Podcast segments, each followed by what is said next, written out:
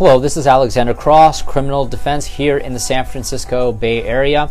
If you'd like to learn more about criminal defense, be sure to subscribe to our channel, Law Offices of Cross and Associates. So, we received an interesting inquiry on our YouTube channel.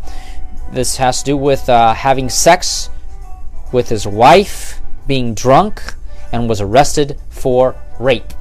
Rape attorney Morgan Hill, criminal attorney Morgan Hill, accused of rape, Morgan Hill. Let's see. I had sex with my partner, and suddenly the police arrived, and I was arrested for raping my partner. Now, my wife wants to eliminate the charges because she says I was drunk and was not aware of what I was doing. Well, first of all, let's talk about rape.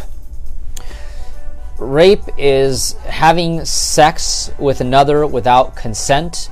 This is a violation of Penal Code Section 261 here in the state of California, which carries up to eight years state prison, plus having to register as a sex offender for life.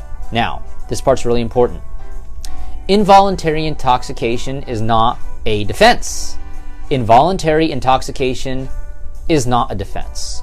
What that means is I don't care how drunk you got, I don't care how high you got. If you got there on your own, it's not a defense. You can't tell the court, well, yeah, yeah, I raped and I killed a bunch of people, but I was drunk, I was high, I didn't know what I was doing. No. No. It's not a defense. Involuntary intoxication is not a defense. Is it a mitigating factor? Yes. It is a mitigating factor to get less punishment. Yes. But it's not a defense to the crime. Now, the other issue is it says right here, uh, you know, that your wife wants to. Um, that your wife uh, wants to eliminate the charges. She can't do that. Only the DA can drop charges. The DA is the only one who decides to file charges against whom and what charges to file.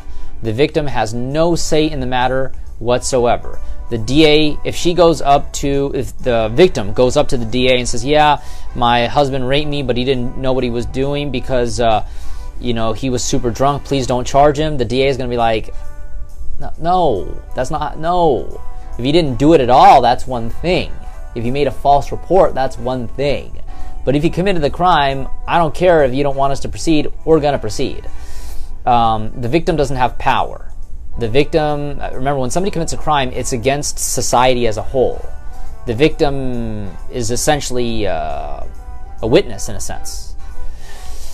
But yeah, the victim does not have the ability to dismiss charges. Only the DA can do this. So it's very important to talk to an attorney immediately because you don't want to say anything incriminatory. You don't want to be telling the court, oh, yeah, I was super drunk. That's why I did it. No, that's an incriminatory statement. You might want to keep that to yourself. Regardless, if you'd like to learn more about criminal defense, be sure to subscribe to our channel, Law Offices of Cross and Associates. But if you've been accused of a crime and need representation, Call us here in the San Francisco Bay Area 1 800 862 7677. On our next video, we're going to be discussing the case of somebody who's being accused of extortion.